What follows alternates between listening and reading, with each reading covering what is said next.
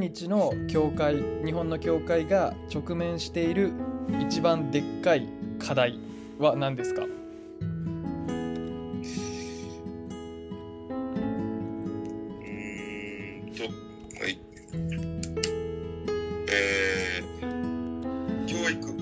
教育。ほう。あと一番大きい課題っていうのを、要はそれがそれが突破できれば解決するんじゃないかっていう意味も含めて、うん、教育を教会内の教育っていうものを深めるってことが不十分だと思ってて、うん、でそれが結局伝道にもつながってくるし、教会の教理とか考え方も教育を深めれば、もっとこうもっとなんていうか違和感のないなんていうのかな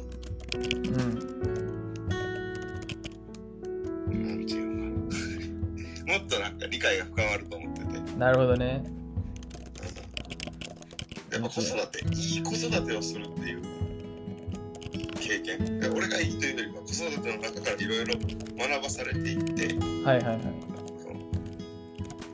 っていうことをしていく中でやっぱ聖書への向き合い方も深まっていくから。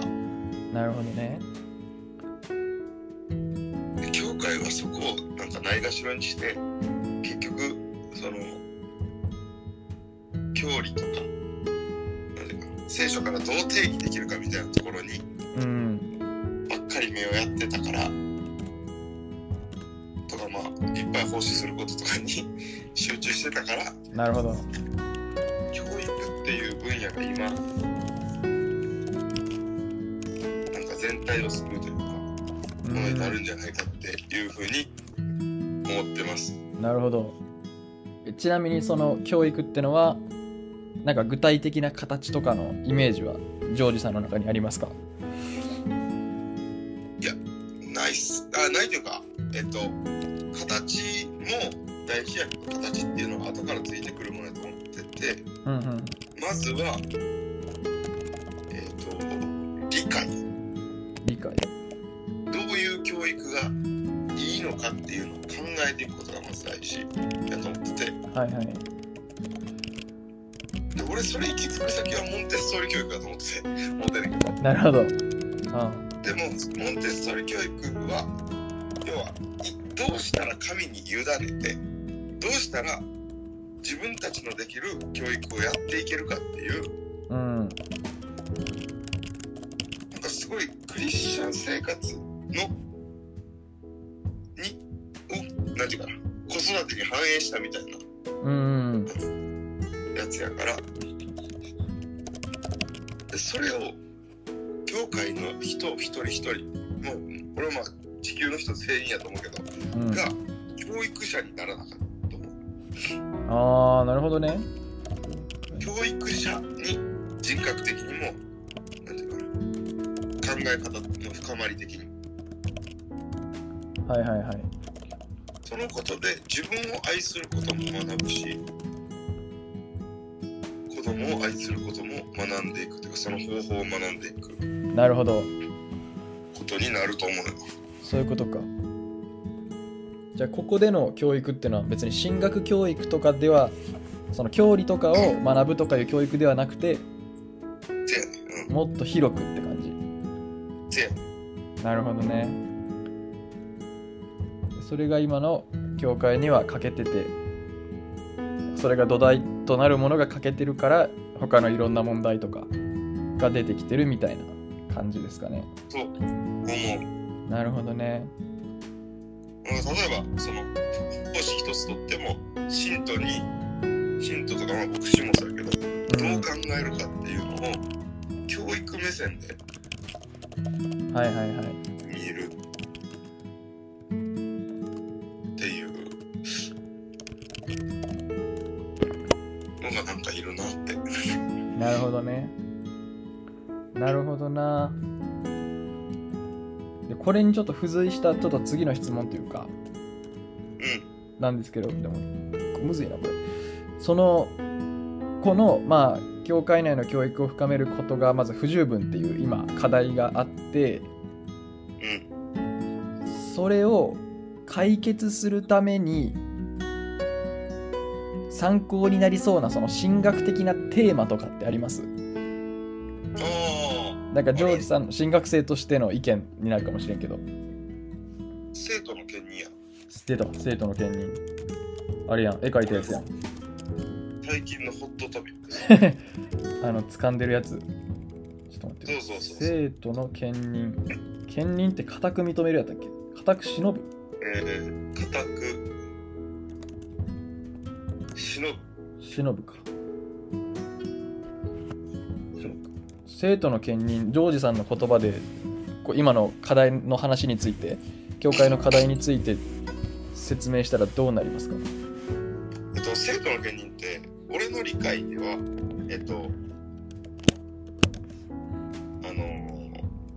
俺の前の特別会でめっちゃ話してたんやけどこれははい神様がまず一人一人を選んで、うん。これは誰が選ばれてないとかいう話じゃなくて、一人一人を選んで、うん、で、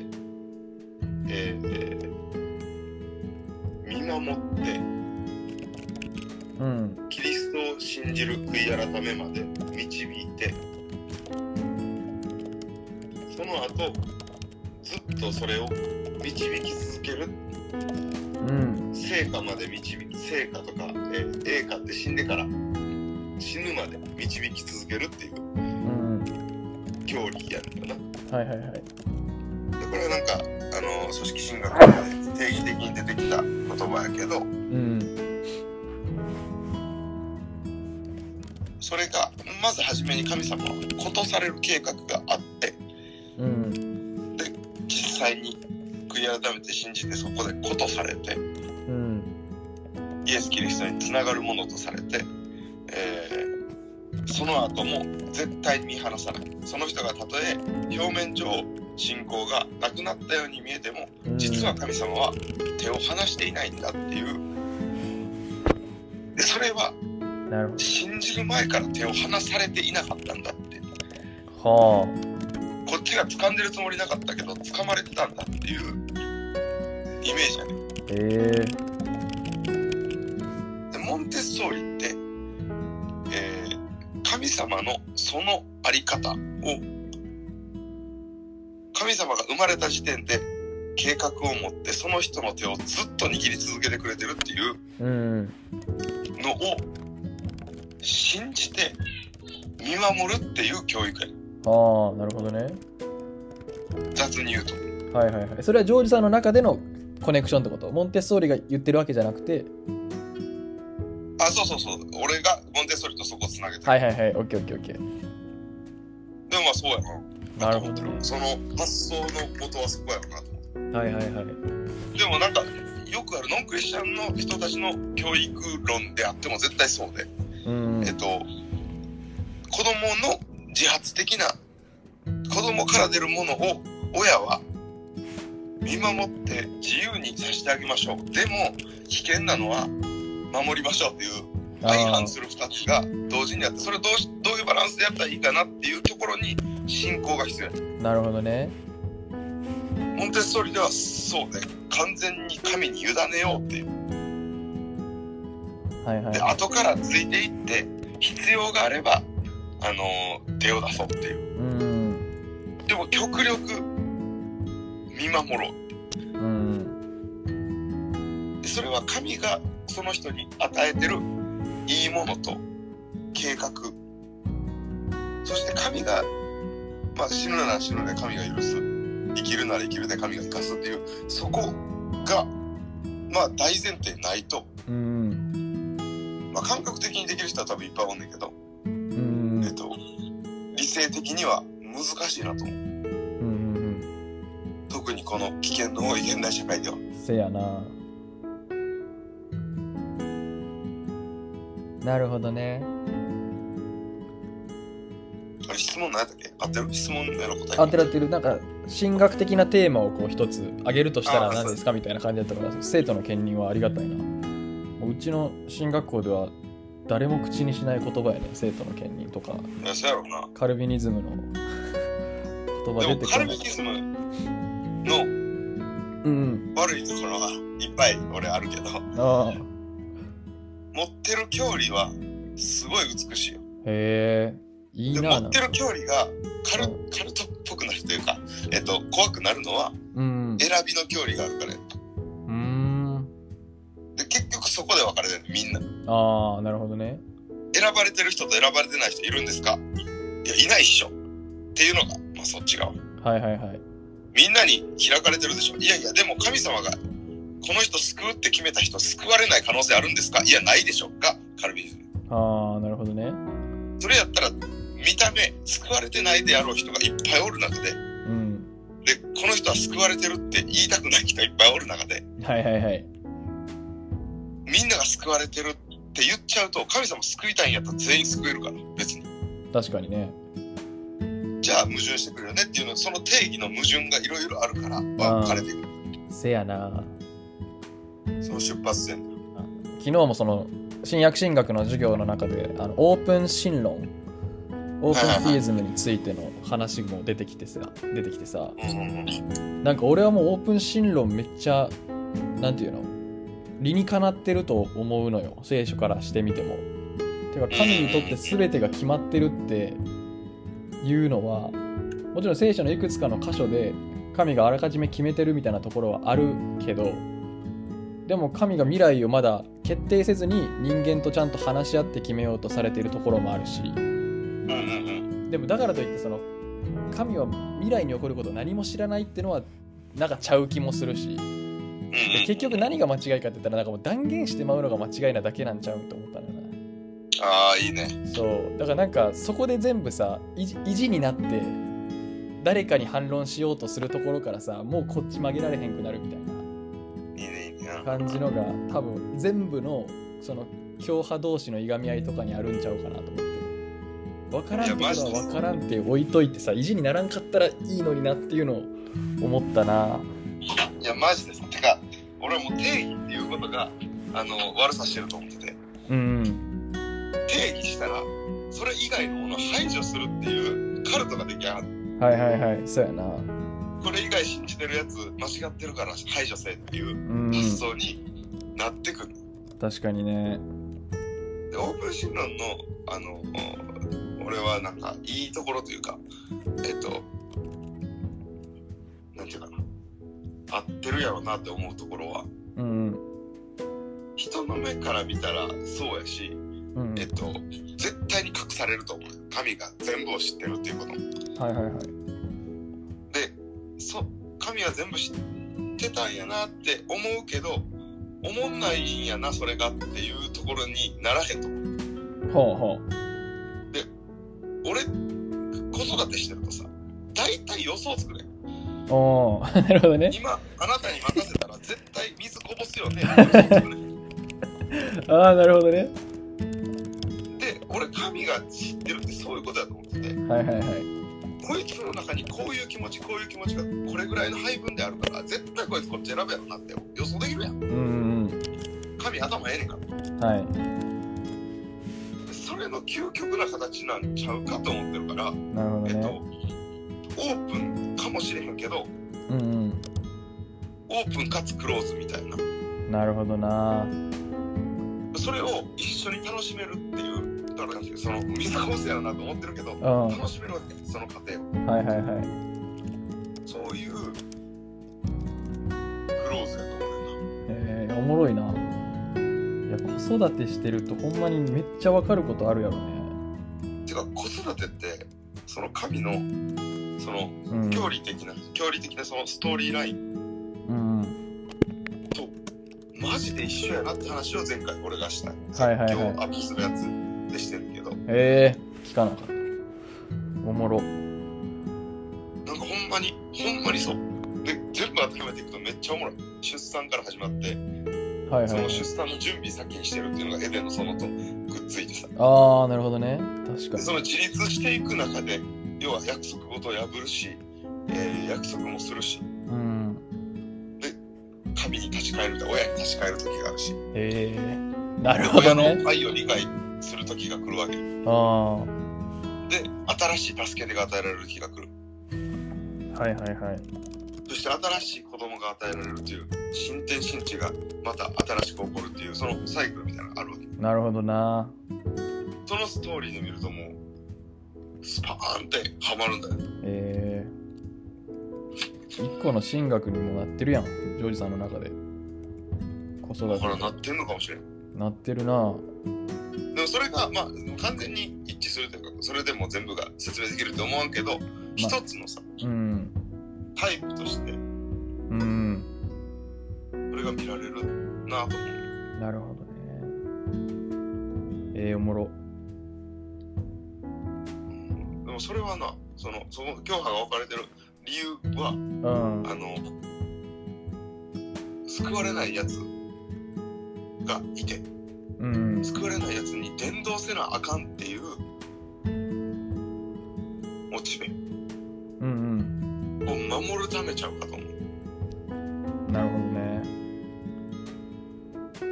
で、まあそういうよどみって俺は呼んでるけど、その固定概念というか固執してるこうでなければならないみたいなやつの影響がいろんなところにめっちゃせっかく輝くような教理とか輝くようなアイデア持っててもそこが害されるんだよ。確かにあるよ。さっき言ってた固めの方がいいっていうのはマジでそう。うん。なんかまあそうやな。その話また今度ラジオでしようか。もうそうもう2問ぐらいもう2問ってかまああって。オッケーオッケー。いいっすか。いいっすよ。これはね俺個人的に次の2問はめっちゃ個人的にも気になってるとこやねんけどジョージさんがどう思ってるかっていうのを。教会でそのまあ説教者なり牧師なりが語るべきその真理これだけは外せへんみたいな真理を、まあ、1,2 個 2,3 個あげるとしたら何ですかっていう。なるほど。これは結構明確にある。おお、何ですか。神があなたを愛してるっていうのと、うんあなたの人生に無駄なものは一切ないっていう。ああ。おもろ。答え。まあ、それの元をたどれば神があなたを作って。今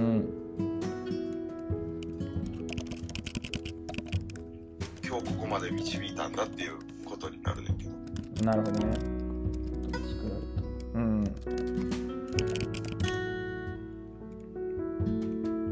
これをなんかこれが揺るがない真理というか語っていかないといけないと思ってるそのジョージさんの理由みたいなものは何ですか。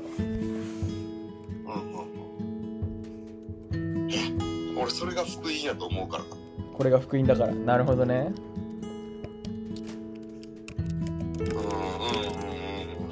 かな。ちょっと待って。ちょっと待って。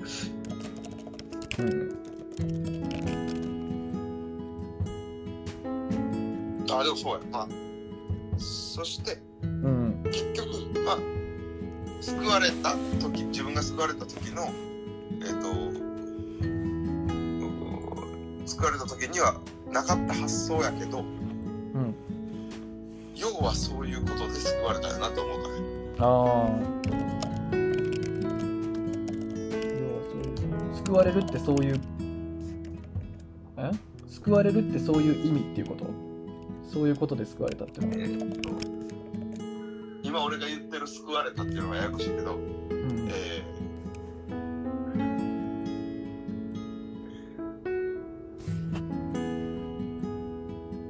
寂しさとかそういう自分もしまってたものから解放されるってことだよ、はいはいはい。でそれは俺の場合は当時は、まあ、何回も話したことあると思うけど自分は神様のために役に立たなければっていう発想とか、そこで自分に課してたプレッシャーがあったとこから救われた。なるほどね。でそれはやっぱり神が俺を愛してて、俺を神が幸せにしようとしてくれてるっていう、その中で今日ここまで歩んできたことは神が導いてたんだっていう、で神がことをなされるから俺は安心してついていけばいいんだっていう。いいっすね。教会に限らず日本人一般の課題として、まあ、日本人忙しすぎるみたいな、だからまあ社会の役に立たなければとか、家族を養わなければもちろんそうやし、別にネガティブなものではないけど、それはでもだからこそ、まあ、今のジョージさんが言ってた人生に無駄なものは一切ないっていう、その休みもさ、なんか俺ら休んでたら良くないとか充実してないみたいな感じで思うけど、でもそれに対してまあ休むことがまず神の道を生きることの一個なんやっていうのが聖書のメッセージにあるやん。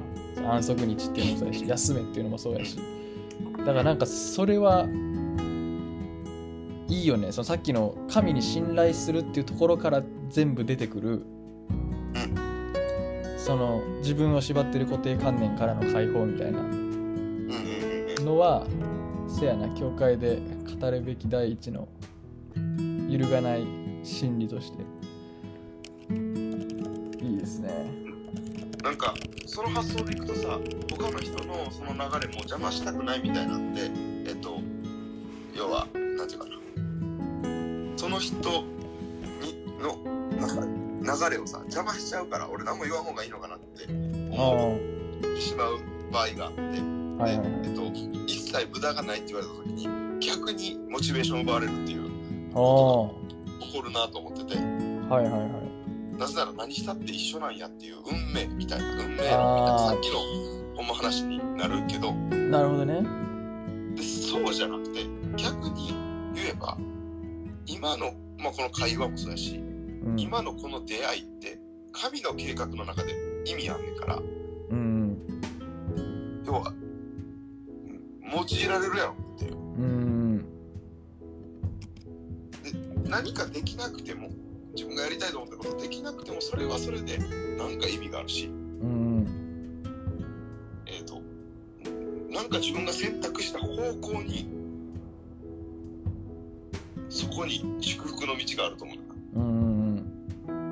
でそれは結構オープン心論とちょっと高いところがある。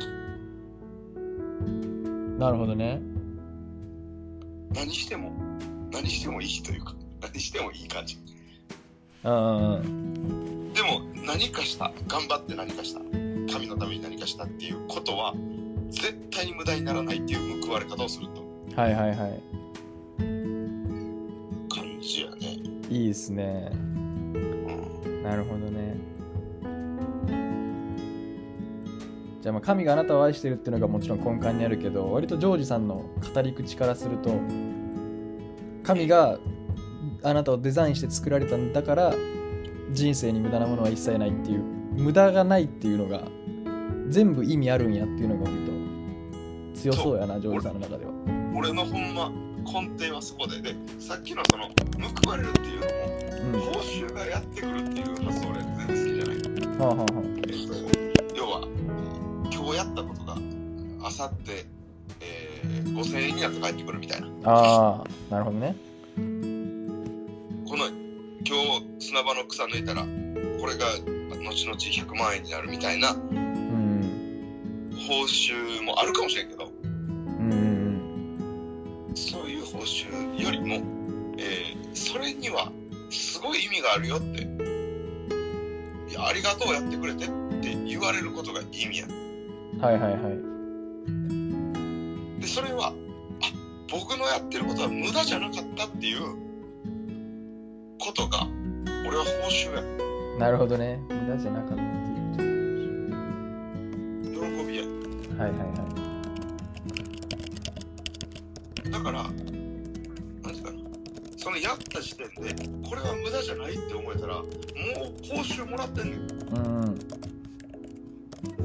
なるほど。妻を愛せたらその喜ぶ妻で愛せた自分がいるっていう、それだけがもう報酬やねん。うん。信仰と希望と愛が残るっていうその愛はなんていうか、その愛せるっていう喜びとか愛せるっていう人格が報酬や、うん、それが残るっていうのがや今回な、うん、面白いですね。で俺はそれが福音やと思ってる。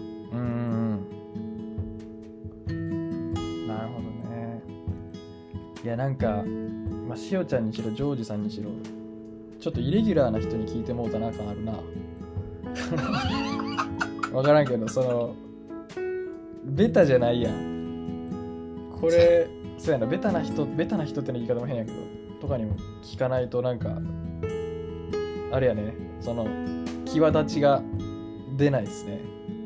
せやな、ベタな人か、ベタというかなんかその教理的な答えが俺の中ではベタっていうことやねんけど、だからその教会で語るべき真理は例えばイエスはあなたの罪のために死なれたとかはその教理的にはなんか正解やし、でなんならそれが信仰告白とかにはさ明記されてたりもするやん。だからなんか建前と本音みたいな。でもなんか建前がもう力をこう失っていくこともあるし、言い過ぎてとかなんかもう決まり文句ねみたいな感じになった時にその建前をその意味を失わずにどう語り直すかみたいなのが多分俺らがしていかなあかんことというか。せやな、面白いですね。じゃあちょっと待って、最後の質問もう一回、最後の質問だけやって、またなんか言い残したことあったらちょっと聞くみたいな感じでもいいですかね。はいはいはい。最後の質問はですね、将来教会を引っ張っていくことになる新学生が進学校で優先的に追求していくべきこと、まあ、学ぶべきことでもいいしなんか他にすることでもいいし、優先的に新学生がするべきことは何だと思いますか？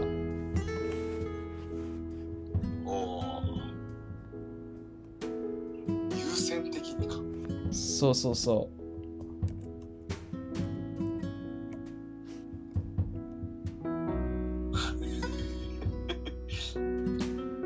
1個に絞らんでもいいですね。そうやな、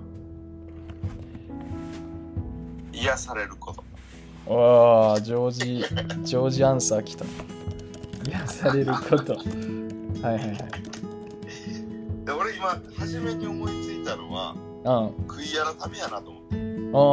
悔い改めることで、つまりは神の前に開け広げてもう全部見せれるようになって、うん、で神の大きさと自分の小ささを知る。なるほどね。でそれはやっぱり手段としては祈りやし、はいはいはい、聖書を読んでそれを知るっていうことやなと思ったけど、うん、それは結局癒されていくっていうことやなって、うん、なるほどね。やっぱ牧会者が本当の意味での健康、健全さ、持ってないと、組織づくり上でも危ないし、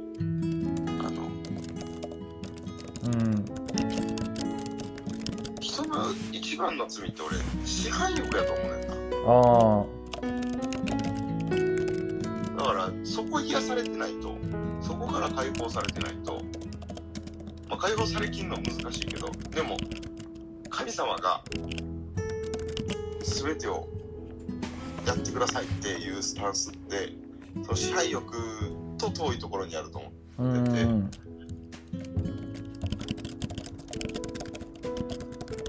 そこが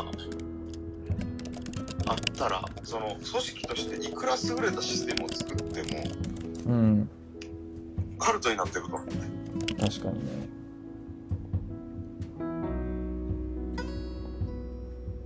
ね。それは元を正せば教育なんやけどな。親が子供を支配するっていう育て方をしてる。せざるを得ない時もあんねんけど。はいはいはい。でもモンテッソーリは何回もモンテッソーリって申し訳ないけど、うん、支配をしないっていう。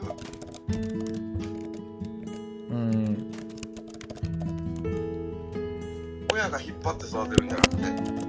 子供が自分から出てきた芽を育てるっていう。なるほどね。性質のものやから。でそれを自分が自覚すると、その教会が勝手に成長するのを見守るというか、それってほんまマジで教会に対するモンテッソーリ教育をするってことだと思う。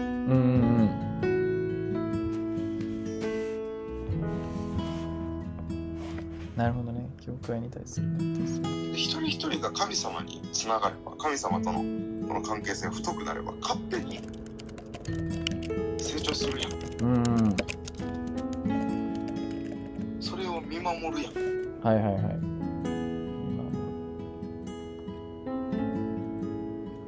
そこに支配しようという意志がよどみになるというか、いわゆる立場のある人が支配しようとするっていうよどみなんだよ。よどみ、またアートな言葉使うね。よどみってあれ、その水が流れてないみたいな感じってこと。濁ってるってこと。濁るとか。要はそこで狂うってことね。あちょっとの狂いが全体に影響を及ぼしていくっていう。いいですね。もちろん修正力があるから、組織とか人は修正されていくし、いい方向に向かっていくと思うんだけど、そのよどみは結構わかりやすく、なんか邪魔してるもんかなと思う。なるほどね。ちなみに最後の最後やけど、ジョージさんが今まで自分で体験したその教会での体験とか目撃でもいいけどのよどみってどんなのがありましたか？めっちゃ具体的な例があるとすれば。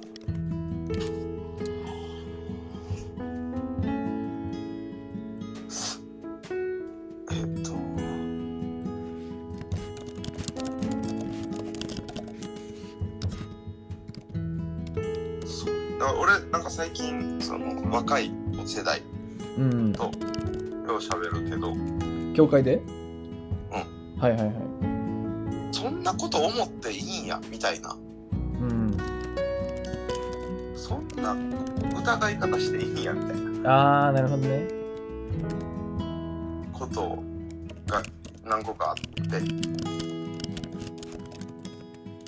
で結局その自由を縛られてるというか、でそれを勝手に信徒はおもんばかって、そっちの方向に行く、ってことが起きてるんだよね。はいはいはい。これ聞いたら失礼かなとかで聞けないっていう。なるほどね。罰当たり発想みたいなのが。はいはい、あるなーって感じて、それは一個のよどみの結果ちゃうかな。ああ、なるほどな。あるね、それは確かに。で、それはやっぱメッセージの中とかで、こうすべきなんですよっていうなんか小さなそういう言葉が影響を持ってるんちゃうかっていうことは思ってるな。確かに気をつけようって思ってる自分。いいね。だからあれやんな、そのいや、教育っていうのもさ、その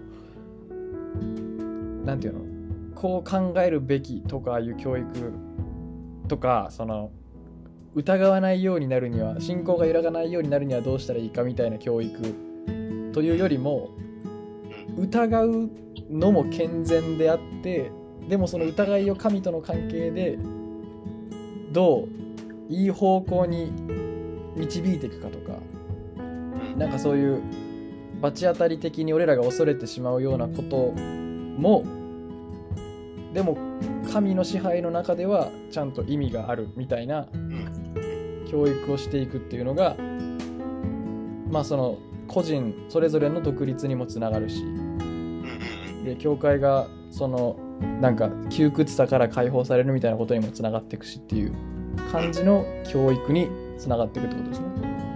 そうそう。おもろいな。俺自体がめっちゃ支配的な人間。はいはいはい。どの辺？それが俺はなんていうか、いわゆる世の中では長所と呼ばれるところ、影響力がある。ああ、なるほどね。でも俺はおこがましいというか、あかん、そんなことしたら、怖い。はいはいはい。葛藤があるんや、ジョージさんの中では。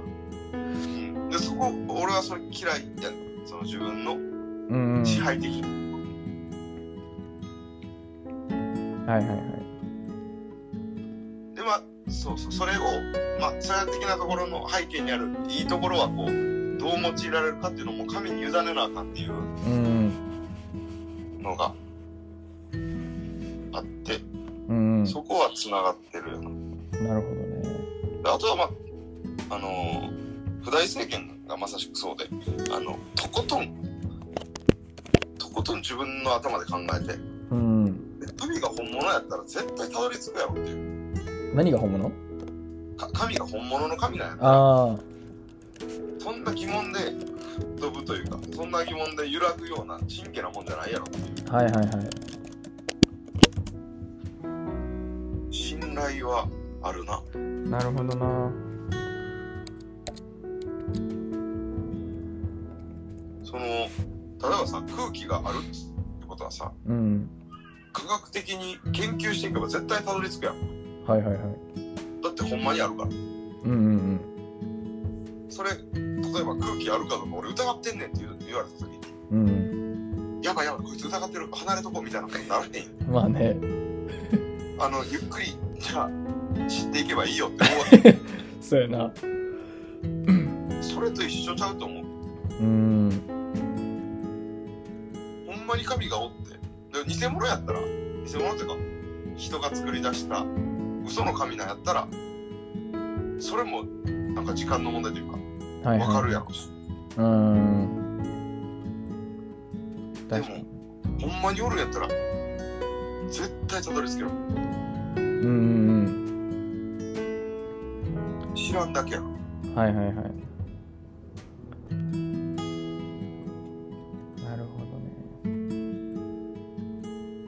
いや、いい感じですね。書けそうやわ、レポート。いや、俺もめっちゃ話せたわ。これめっちゃな、やっぱ課題めっちゃ死にそうなくらい大変やけど、でも一個一個がね、ちゃんといい課題やな。すごい、なんか全部 100% の力でやったらめっちゃ成長するやろなって課題が多いっすね。いいっすね、こういう課題をちゃんとやっていきたいな。それ今この課題マジでラジオで流してもいいけどな。あ、そうやね。一応録音はしてるから、でもあれやね、どうせというか7日、そっちで言うと8日か。またいけそうですか、収録？いけるっすよ。よし、まあその時にいろいろ話すことありそうやな、でも。いやー、その俺の前の1個前とか今日アップされるやつで言ってる、天動説から地動説への移り変わりと、あの漫画のやつ、地やったっけ、うん、うん、と人中心の発想から神中心の発想になるっていう、その移り変わりの感動というか、はいはい、それがさっきのあの子育てとの合致ともつながんねんけど、うん、まあね、やばい、め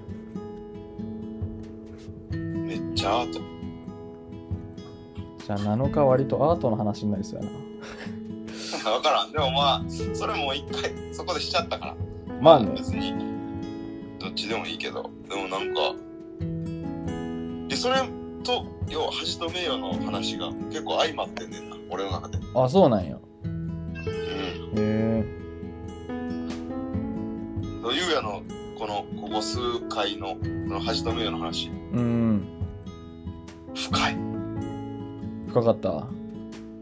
深い。いや、恥と名誉っていう発想がまずさ、これも本編の話だけど、周りから見てどうかっていう話、うん、と神から見てっていうのともちょっと違うかもしれんけど、はいはいはい、自分が自分を見て恥ずかしいかどうかっていう、あ、そこも一個二重になってる、はいはいはい、で周りから見て恥ずかしいからやめるってことは、自分から見て恥ずかしいことっていう、うん、で俺な、その人間のその恥っていう発想の中に自由かどうかっていうのが、うんうん、俺が強いだけかもしれんけど、うん、あると思うね、うんうんうん、何者かに縛られてるか、何者かの下にいるっていうことを恥ずかしいって、うんうんうん、思うんじゃないかっていう。自由じゃないことが恥ってこと？うん。なるほどね。例えば？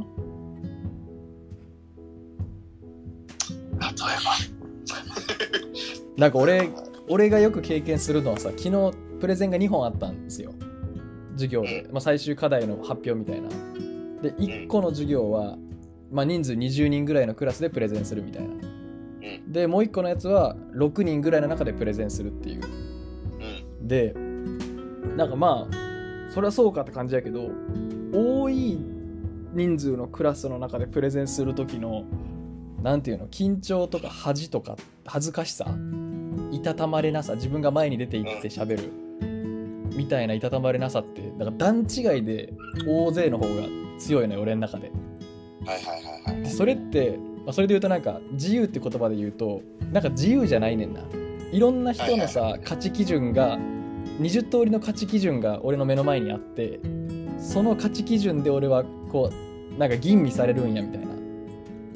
感じのその指標が多いから、多い人数が多いクラスって、だからそれがなんか不自由じゃなくて、まあ重荷になったりとか、なんか恥、まあなんか俺恥に関わってるなと思ってんけど、だからなんとなくその分かるのよね、自由じゃないことが恥につながるみたいなのは。今思いついたのは、だからなんか内面とやっぱ外見というかがやっぱ両面あるやん。はいはい。で例えば俺がヤンキーにボコボコにされて顔足で踏まれてると、はいはい、なったらめっちゃ恥ずかしいことや、これは。うんうんうん。まあしゃあないけど。うん。うん。それってやっぱりそのヤンキーに俺は自由を奪われてるわけ。はいはいはい。で自由を奪われるっていうのはしたくないことをしてる、したくない。なりたくない状態になってるっていう自分の意思と反して、なるほどってことやから、うん、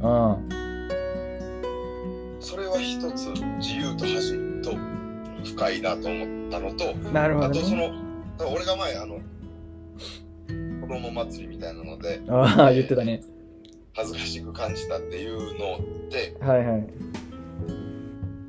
要は恐れがあるわけ。うんで、俺は何があの時恥ずかしかったかって、恐れに縛られてる自分や。ああ。だから俺はもう恐れてるし、結局ビビって話しかけれへんけど、このままここにいるっていう、はいはいはい、なんか意地で戦ってる。なるほどね。おもろ。からそう考えるとやっぱつながってんなって思う。ああ、そういうことか。いや、恥と名誉、これからなんかもうちょい深掘って考えていきたいな。今回本格的にその恥と名誉のレポート書いたのは今回がもう初めてみたいな感じだったからさ、本格的に書いたのは。だからなんか課題も見えたし、可能性も見えたし、ね、深掘りのしがいがありますな。あとアート的だと思う。俺はめっちゃ恥だ。恥と名誉。だって言葉で定義できんから全然。それこそ外面と内面で二重構造になってたりさ。はいはいはい。すごい複雑にこうあるから。確かにね。恥と名誉は絵にしがいがありそうやな。イラストに描きがいがありそうやな。いや、そうなの。いや、絵もな。なんかジョージさんが生徒の兼任の絵描いてんの見て、絵描きたってなったわ。やっぱ絵で表現できる人いいなと思うわ。一発でこう人を考えさせたりさ、一発で感動させたりできるやん、絵は。いや、そういいよね。それがほんま大事やと思ってて。うん、聖書も絵やねんかな。言葉やけど、ユーヤも言ってた、イメージさせるっていう、はいはいはい、ことほんま大事で、ストーリーで伝えるってやっぱなんていうアートやね。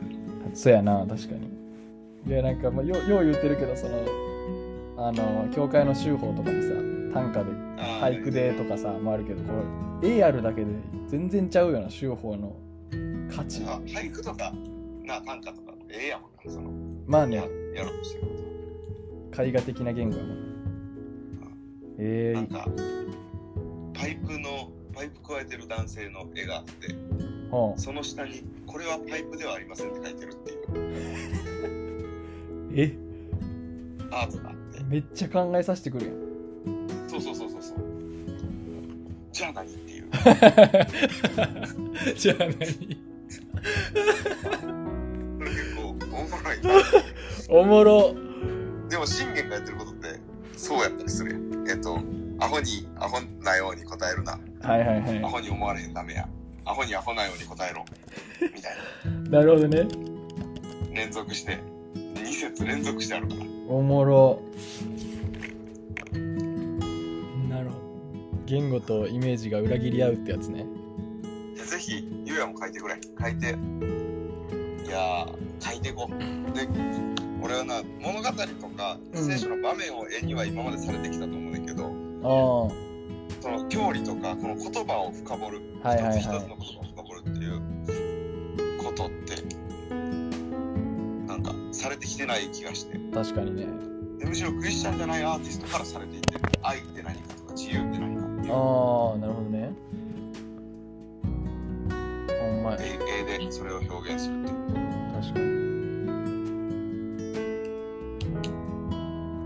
料理を絵にするはマジでな、画期的よな。いや、した方がいいよね、絶対。てかまあ大島さんとかがしようとしてたのはそういうことだと思う。絵にしようとしたんやと。なるほどね。セリフにしてたから料理一つ一つ。あ、そういうプロジェクトしてたの、大島主事は。本出て10代のためのキリスト教教理っていう本があって。ああ、なるほどね。そのあれやろ、レジュメが。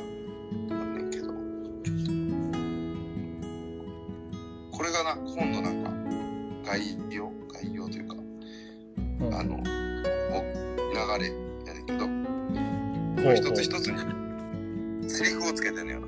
ああ、ほんまや。いいね、話し言葉で。それって結局そのストーリーを、俺らに馴染むストーリーというか、作りたいんやなと思って。なるほどね。セリフって前言ったけど、それだけで力持つから。はいはいはい。それの背景、背後を考えるわけ。確かに。アートやね。うわ、めっちゃいいやん。大島主事やっぱやるな。大島さんやっぱだから、芸術的な人やね。確かにね。いや、実は聖書のなんていうかな、説教もそうやし、聖書の解釈に芸術的な感性ってめっちゃいると思う。ああ、そうやね。それを感情っていう風にも表現できたりするかもしれんけどね。うん。